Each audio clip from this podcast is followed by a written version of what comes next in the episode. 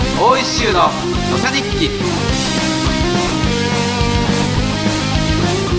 はい、皆さんこんにちは。えー、高知県議会議員の大石修です。皆さんこんにちは山本です本日もゲストとして斉藤さんに来ていただいておりますよろしくお願はいい、しまますたはい、斉藤光です。よろしくお願いします。はい、よろしくお願いします。あの斉藤さんについてはぜひ前回の放送を聞いていただければそうですね。はい、はい、奇跡の、はい、参加ということ で、ありがとうございます。ありがとうございます急遽の参加でよ今ろし連くお願いし続、まはす。い。うん前回その投票率の話をしましたけど、はいその投票の歴史について、うん今日はちょっとお話をしようかとうんうんうんうんいう回なんですが、投票率をこう、読み解いていく。うん。う、うんん、うん、うん、うん。第1回の、じゃあはい選挙。はいはいはい。はいい、つですか選挙、選挙。明治時代にはあったんじゃないですか、でも。うん。江戸時代はあったんでしょうかね。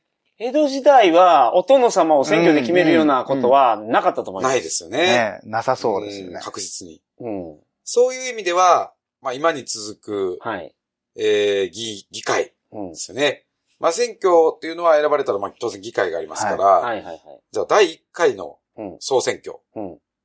これは、実はまあ、1890年、お明ー治23年なんですね。あ、23年も経ってるんですか。そう。明治維新から23年経っうて、ん。まあ、初めて、うんはいはいはいはいい。わゆるまあ、国会議員を選ぶ選挙うん。が行われたと。うん。え、じゃあ、その、もともと江戸時代でうん、封建制度っていうお殿様が一番偉くて、はい。はいお殿様になんか逆らったら切腹とかうんいう時代から民主主義になったわけでしょうん。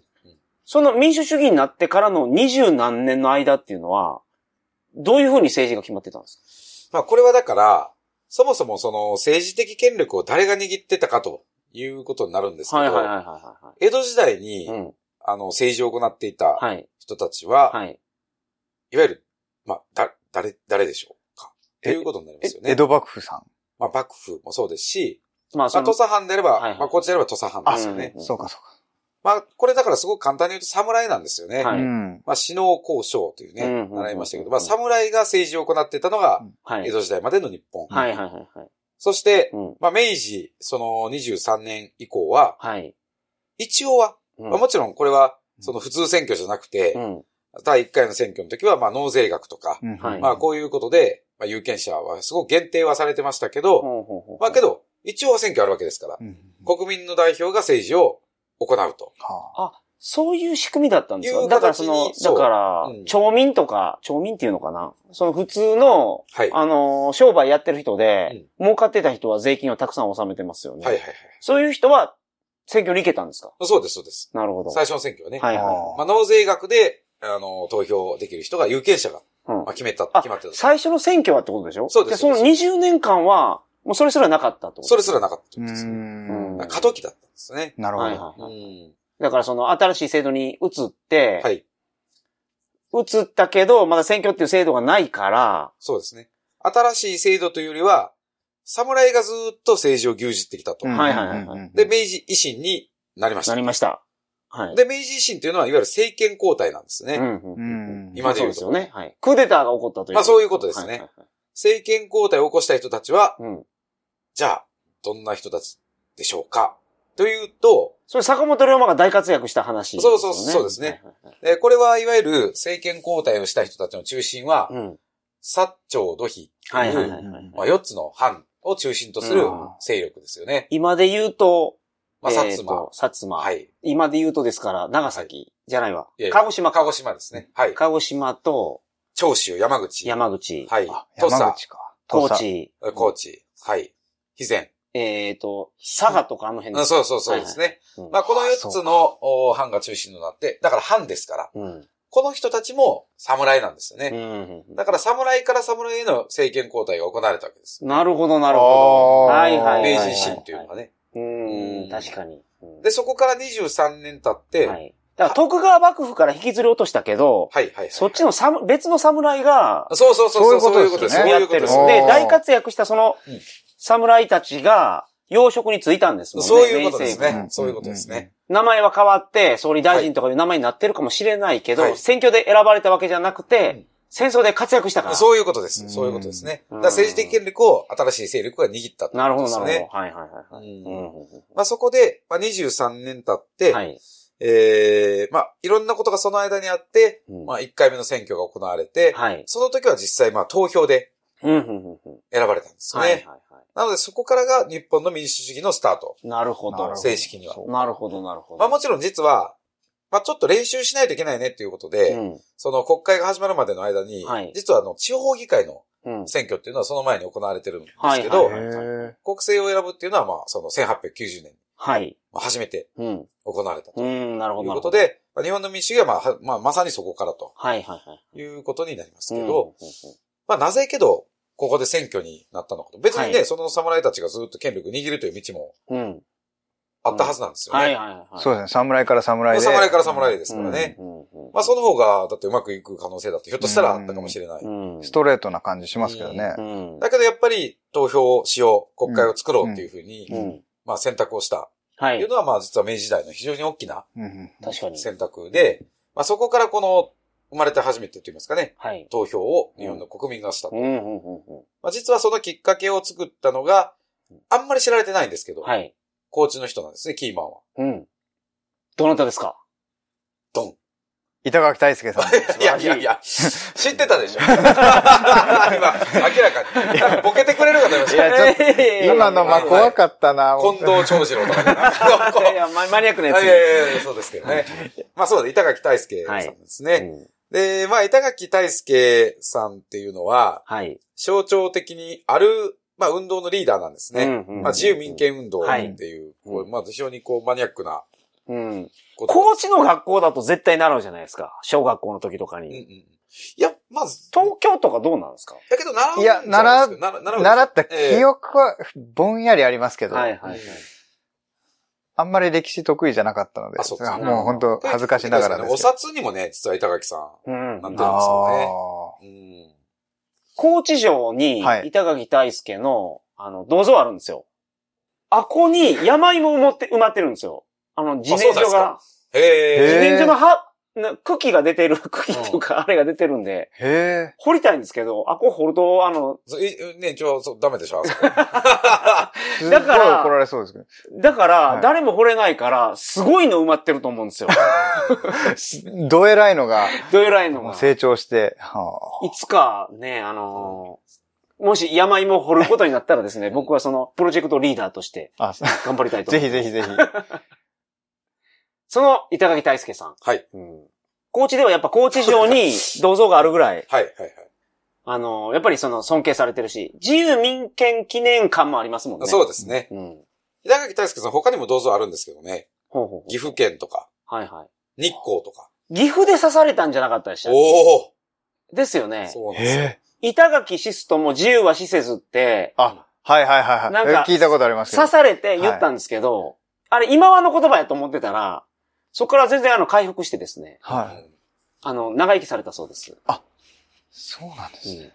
あれ実は、最近まで本当かっていうことだったらしいんですよ。はいはいはい。そんな自分が刺されてね、うん大変な状態でそんなかっこいい言葉をね、本当に吐くのあか確と。はいはかいにはいなんか確プかロに。パガンダだったんじゃないかと。うん、本当は、痛い痛い痛い痛い痛い痛い痛いっていや、言いますよね。噂があったんですはよ。いや、最近けど実は本当だったっていう。なるほどなるほど。分かったんですよあ、記録が残ってたんですね新しい資。料が出てきて。はいはい。すご いそれはですね、まあ、板垣大輔さんは当時、その、権力を握ってた人たちからすると、まあ、敵視されてたから、はあまあ、政府の中枢の人たちですね。うんはいはいはいはい。で、こういう人たちが、まあ、スパイを放ってたんですよね、うんずーっあ。と。うんうんで、あの時板垣さんは自由党という政党の、うんまあ、総理ということ、まあ、リーダーとしてうん、はいはい演説会に行ったんですね。うんで、演説会の後飲み会があって、はい。まあ、その飲み会をちょっと具合悪いから先帰るわ、っつって、うんうんうん出たところで刺されたんですけど、なんか先生に刺されたとかそんなんやったと思う。あ、そうそうそう、そうなんですよね。はいはで、いその時うに、んえー、実はまあスパイが、まあうんずっと板垣さんとついてったから、はい。報告書を書いてるんですよね。おー、なるほど。だからスパイの報告書に、まあそういう板 垣システムってこう書いてると。なるほど。スパイが書いてるんやったらそれ間違いない。そうそうそあう。ーだから別によく書く必要ない 人が、えー、書いてるから、うんあ、本当だったんだなと。うんあーだからなかな、かすごいなと。うん。すごいなまあけどそれだけ、この刺され板て垣大輔さんっていうのは、この、まあ、自由民権運動というかね、はい。まあ、まあ、そもそも、あの、まあ、命をかけて、うんこうやってたんだなということですけど、そうんまあ、なぜその板垣大輔さんがというと、うんこの自由民権運動というのが、実はその、さっき言った1890年に、はい。あの、最初の選挙が行われる、うん。まあな、一番大きなきっかけを作ったっていうふうに、こう言われてるんでするほど、ね。なるほど。で、そもそも自由民権運動って、はい。何を、まあ、運動っていうと、うん。まあ、いろんな運動はありますけど、はい。何かを求めてやっぱ運動したわけですよね。はいはいはい。さて、何を求めて運動したか。自由がついてるから、まず自由にですねあ、。自由に。自由に民権ですから、うんはいはいはい民衆が、はい。はいはいえっ、と、権利を持つはい。権利を持つ、そうです。運動です。うんで、何の権利かです。はい何の権利かですね。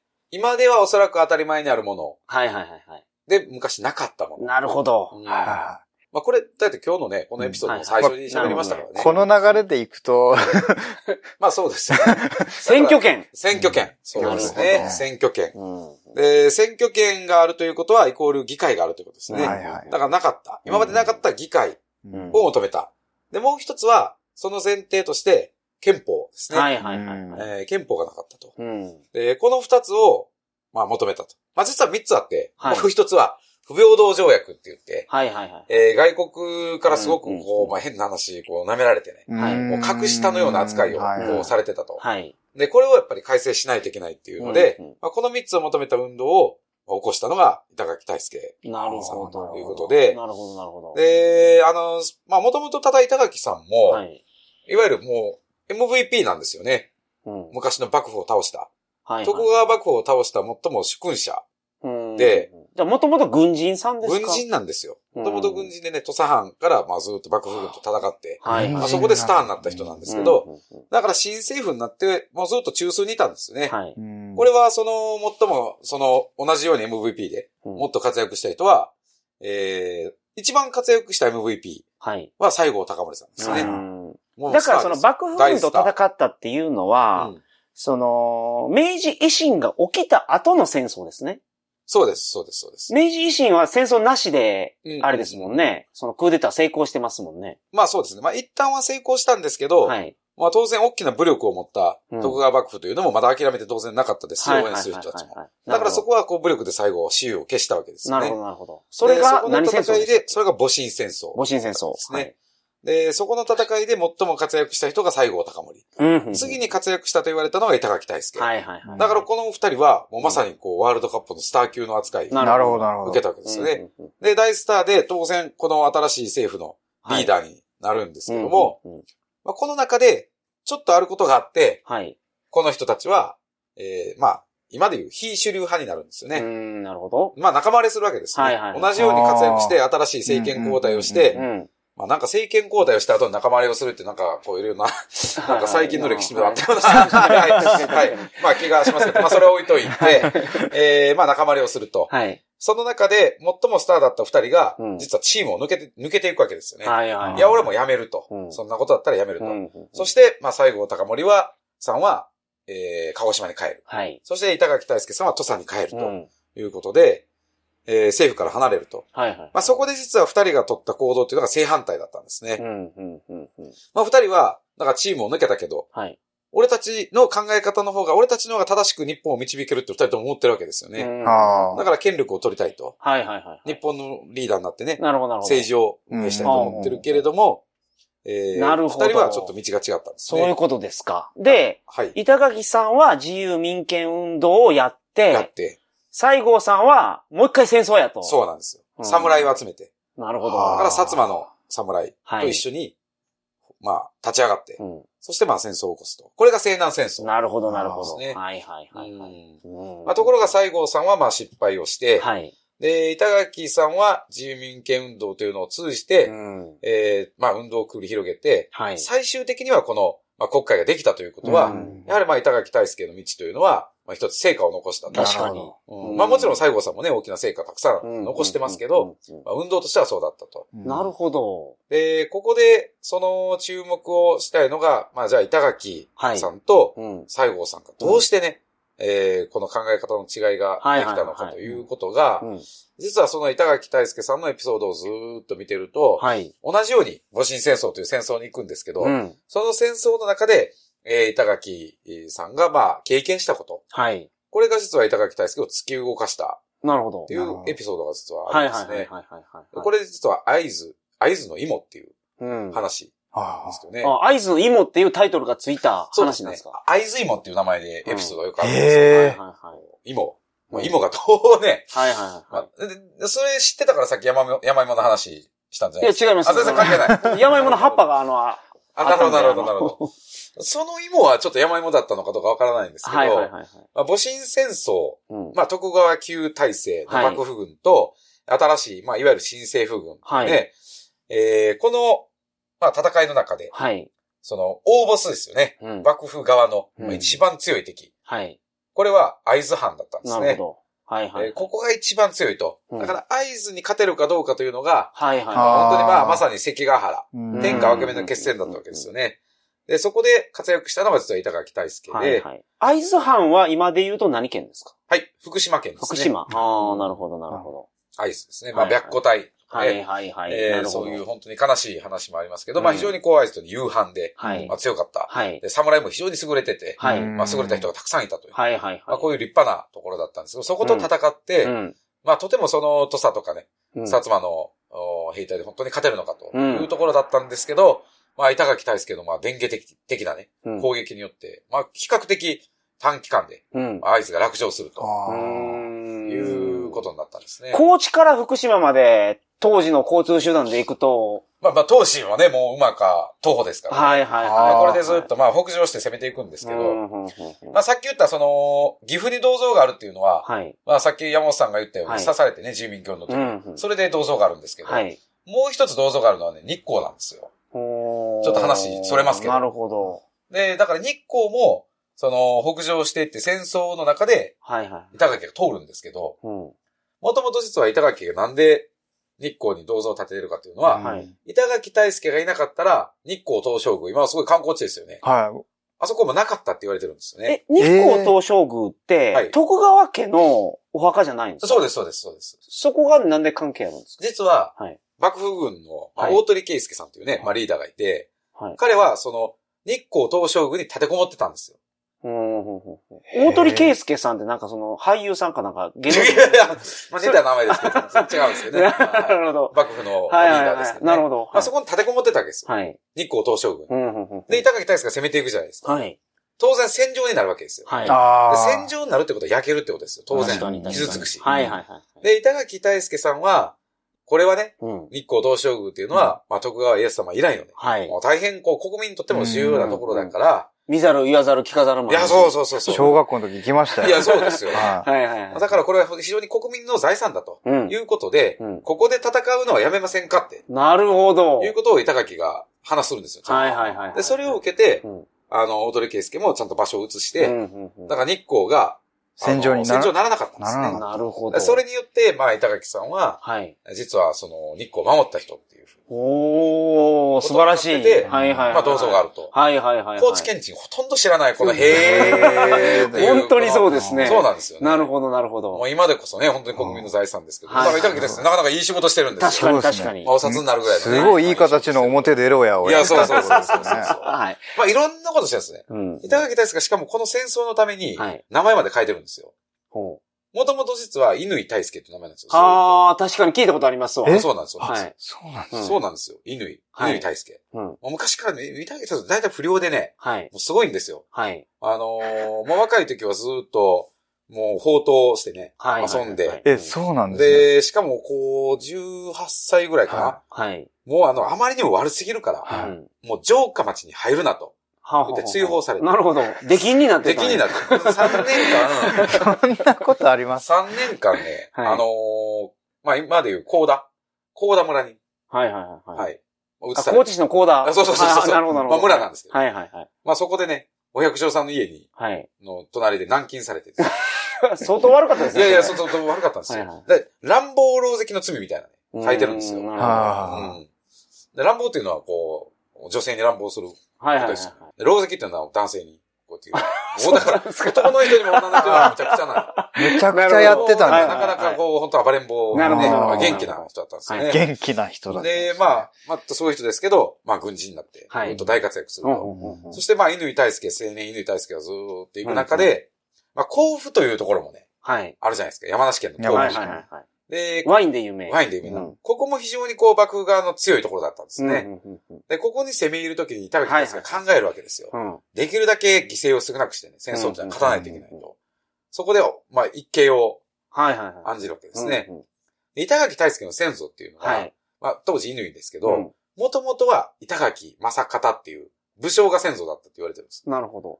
板垣家って、高知代々じゃなくないないて、ないあの、あの、掛川来かてらるでしょ掛て川から来てるそうそうそうそう。方だから、上司やったんですよね。そうです、あそうです。れで、、板垣正方というのは、うんうん。もともと、とある、とある人のはい。有力な家臣だったんですよ。とある人。とある人。めちゃめちゃ有名なはい。人。はいはいはい。はいはい。戦国時代のスター。うん。さあ。だって今、いろんなヒントあるじゃないですか。はいはいはい。山梨県。えっとね、はい。武将ですか武将武将武将。武田お信玄。うんピンポーンそさうですすねが。大正解。 はい。ということでね。はい。まあ、武田信玄の、はいえっ、と、確か24章だったかな。まあ、有名な配下がいるんですよ。うんうんうでんその一人が板垣正孝っていうんううんうん方で、板垣大輔の、まあ、先祖。はいはいはいだと言われてる人ですねなるほどなるほど。そこで思うわけですよ。うだから、あの、人気あったわけですよね。ん。うん。武田信玄ってやっぱスターですよ。はい。当グ時リのーン火山の人ウですね。リン火山でね。はい。もう俺たちの誇りだと、うん。読み思ってた。うんうん。そこで板垣大輔は言うわけですよ。うん名前を変えて。はい。先祖に板垣大輔にして、うん甲府の皆さん、はい。武田家の家臣であった板垣のなるほど。末裔の私がね、なるほどなるほど。こうやって来たんだから、はいはい。あなたたちに悪いはずがないでしょうと。うん。ああ、なあるほそど。こで領民も喜んで迎えたと。うーいん、うことでなるほどまあ簡単に攻略したっていう、はいはいはいまあこういう話もあるんですなけるど、ほどまあそこで名前を変えると。はいはいはい。い、うことで、まあずっと、まあとにかく MVP 級のね、はい名字まで変えて。そうです。もうずっとも行くう回想シーンがちょっと長かったいですや、けど。長かったですね。芋の話です。あそうそうそうそう聞きたいのはちょっ芋の話を待ってるかとりら。あえず今、今もね、 やっと、まあここでやっとだけ今ど、まあ、あのね、あの、はい回想シーンがあることで、みんな、あの、感情移入できま すから。それ本題の今のまあ、本話。当に今ね、はいあわやっと芋になるんですけ ど、まあそこで合図に行って、うんまあ一番強いと言われたはい。松平、まあ、あのー、型のね、はいはい。まあ合図を落とすとうんうんうん。いうことで、えーまあ落とした後ね、はい落城した後はもう悲惨なもんですよ。うんもうみんなチリチリになるしね、白虎の話もあると。あ、もう、すぐにえ、まあ、楽勝で買ったんですも んね。そう、まあ落城でもなかったけど、まあ勝勝つわけですね。はいはいはい落城、落城ですねあなる。ほどお城が落ちた後ね。はいはい。で、その時に、まあ、あの、入場しようとする、こう、土佐軍の前に、一人のお百姓さんが進み出てきたらしいんです、おじいちゃんがね。ね。うんうんで、いや、私は合図のね、うん領民で、うん。えー、そしてお殿様は本当にいい人でね、もうずっとお世話になってたと。んで、今戦争に戦い敗れて、うん。お殿様もさぞ悲しく、うん、はいはいひもじい思いをしてるだろうなるほと。ど。なるほほど。で私にできることはもう何もないけど、うん。芋を、作った芋があると、ちょっと残っとると。うんうんまあ、これをお殿様に差し入れてもらいたいということで、、土佐藩の兵隊の前に、うんまあ来来ると。ういんうことは、まあみんな感動するわけですよね。うんあ、お殿様も、なかなか素晴らしいね、領民を持ってると。はい慕われてるなと。慕われてるなと。うん。そしてこのおじいさんも優しい心を持ってるうとん。うんいうことで、もう拍手喝采をするんですけうど、んうんうん板垣大輔だけは一人うん、険しい顔をうんしてるとうん。いうことで、部下がうん、いやいや、どうしたんですかと。うん。聞くと、うん。まあ、板垣がその時に答えたのは、はい。いやいや、みんな考えてみなさいと。うん。えー私たちがこういうふうに、まあ、ある種、まあ、簡単にね、戦争に勝てた。うん。これは、お殿様の身を案じて、うん。えーお湯を持ってきた人が、おじいさん一人だけいたけど、うん。他の領民はどこ行ったと。うん。なるほど。あ合あ。図にはだってたくさん人いたじゃないかと。はいはいはいい。ろんな人が住んでたと。うんけどみんな誰一人ね、うん。この人一人来ただけでね、うんうんうんう誰一人今いないやないかと。んなるほど。しかも戦ったかと。はいはい。武器も取らずにみんな逃げていったと。うん戦ったのは、は侍だけだと。うん。はいはいはだから、比較的簡単に勝てたんだと。い。で、この理由っていうのを板垣は考えるわけですよね。はいはいはい。うんその、もしねうん、領民の一人一人がね、はい。合図という国を愛して、はい。その、まあ、老百姓のようにうね、んうん。合図という国を愛して、はい自己投影して、はい。でこの国を守らないとあかんとうん。いうふうに思っってみんなが立ち向かってきたら、なるほど。とてもそう簡単にそらそらそう合で図すをね。落とすことはできなかった。はいはいはい。まあ、そういうことを考えたときに、うん。やはりそういうふうに、もう俺たちは全然関係ねえと。うん。合図ずーっとお世話になってて俺たちの国だけど、うん。まあ戦とか、うあんるいは政治はまあ関係ないというふうになったっていうのはなぜかと考えたときに、なるほど。板垣大輔は、えーこう思ったという逸話があるんですけど、はい。やはりその政治を一部の人だけがこうやると。うん要は侍だけが政治をやってるから、うん。そもそももう責任もないと。ないと。うんはいはいはい。国民自体うがねんうんうん。だから参加しないと。はいはいだはかい。らということは、うん。あのーまあ、当時は欧米の国からずっと侵略をアジアの国にされてるわけですよね。。なるほど。で、その欧米米の考え方なんかも、まあ、なんとなくこうずっと入ってきてると。で、彼らはいろんな意味で、まあ、民主主義なんかも取り入れて、うんうんうんまあ、富国強兵ですから。はいうんまあ、とにかうくん、国民全体で、うんあのー、生産してう、んそしてまあ、兵隊にもなって、うんどんどん強くなってると。そのフランスとかではそうそうですねうん、なるほど。で、そういう国にこれから対抗していくのにう、ん一部の人だけが国を守る、はい政治をやる。こういう体制でははもうとてもね、立ち向かうことはもうできないあはあだはあろうなるほど。ということで、うんそういう意味では国民全体で政治に関わる。うん。えそして国民全体で国を守る。はいはこういう体制が、まあ、いると。い。なるほど。はそういう、ということは、その前提として、あはあはあは国民が政治を選択する権利を作なるるとほいうどことで、まあ、板垣ははい自由民権運動にまあずっあなと、るほど。えーまあ、邁進をしていくという。はいはいはまい。あだから軍人としてのまずは発想もあったと思うんですよね。はあ国を守らないといけうなんい。なるほどなるほど。で、そういう中で、まあ最後はね、高杉晋作なんかも騎兵隊とか言ってね、はい。兵隊さんをね、うんあの、農民から兵隊やったりとかね、はいはいは新い政府軍とそういうところありましたよね、どんどん入れて。ところがこれ、やっぱりその権利と義務っていうのは表裏一体でね、はい。当然その義務をうん果たしてるのに権利はないっていうのはやっぱおかしな話ですかうら、ん、なるほど。そうすると国家に対する義務、国を守るとかっていう責任、うん。こういうものをあの果たしてもらおうとしたときに、うんまあ、当然ですけど権利っていうのもは与いはいはい。えないといけない。なるほまあ、こういうことで、あのー投票をするということの、まあ、原点が、うん。うんまあ、板垣大輔の経験にあるとど。はいはいはいい。 うのが、まあ、今日の、ちょっと芋の話でしたけどね。ちょっと、はいまあ、ちょっと山芋の話からだいぶ外れましたいけど。やばいもの話はないじゃないですか、あれ。はい、はい、ははい。い。なるほど。だからうん、板垣さんの、板垣大輔さんの功績でうん、我々は選挙に行けるようになったと。そうですね。う、うんんうん。だから、その権利を僕らはもらったのでうん、それは使った方がいいですようね。んそれを使って政治に参加しうんて、役立てるためには、やはり選挙に行かないといけない。そうですね。で、まあ、これはその選挙権をまあ、もらったというよりは、うんまあ、もともとね、やっぱり国っていうのは、その、自分たち国民全員でやっぱり動かして、はいはいはい行はくい。となるほど。いうことでな言るうと、もともと当然ある権利なんだけども、うんまあ、それをまあ、代理でね、はい侍という特権階級の人たちにやってもらってたとほど、うんけどや、やはりまあ、国民全員でね、国っていうのは動かしていかないといけないということで、まあそういう当たり前かもしれないけど、そういう権利をね、うんあのーまあなんとか自民権で作れたとはい。いうなることでしょうね。うんまあこれ、高知からね、起こった、極めて珍しはい。ううい。んんね、高知に実は当時はなんか、高知に留学するかみたいな人がいっぱいいたらしいんですよ。ーん、なるほど。新しすいぎて。や、新しすぎて。新しすぎて。だから資料も全部高知が最先端だし、はういん板垣大輔が作った学校はもう全部原書でね、ああのーイギリスとかフランスの本をみんな読んでたっていう。はいはいあはのーもう日本って最先端の土地だった。なるほどあの輝かしい歴史いが。はい。はいいはいはいはい。つの間にかもうほとんどあんまり知られ てないんですよね。はいはいはいまあ非常にこうロマンのあるね、なるほど。話だと思う。まあけどそんな高知県が今やはい。投票率はもう全国でも最低クラスに こうなってるとはい。いうこうことに、まあ今日は、はい、うんちょっとご紹介を。なるほど。はい。で今の板垣さんの話を聞いて、やっぱり国民一人一人が意識を持ってうん投票行為をすることによって、うんその、まあ当時は国を強くするためにうん板垣さんはそっちの道を選んうだ。ん今も、まあそれは通ずるものがあるんじゃないかなっていうのは今思いましたけどね、あ確話かに聞きながらね。うんそうですよね。だからまあもっとちっちゃい話言ってもね、はいまあ学校の、例えばクラス会とかでもね、全員が参加してけんけんがくがくして、はいはい最後はみんな納得感もあるじゃないですか。はいはい。確かにね。そうですやっぱりその参加するっていうこと自体うんうんうんも、最終的には強くすると思います、はいはいはいはい。本日は歴史から歴史から紐解いていただいてね。はい紐解いて。今から。はい芋を食べるために皆さんこの話を思い出してくだいやさそうですね。 い。そしたら芋を食べるために、あ、選挙行こうって思いましなるほど。なんか選挙芋とかなんか売り出したらいいかもしれないですた。 あね。なるほど。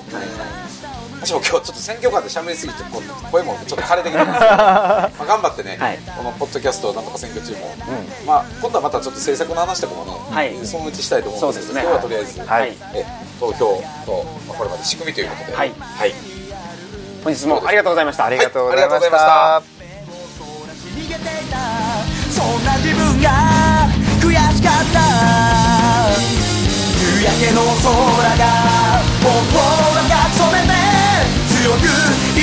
けましてくれた夕焼けの光が僕を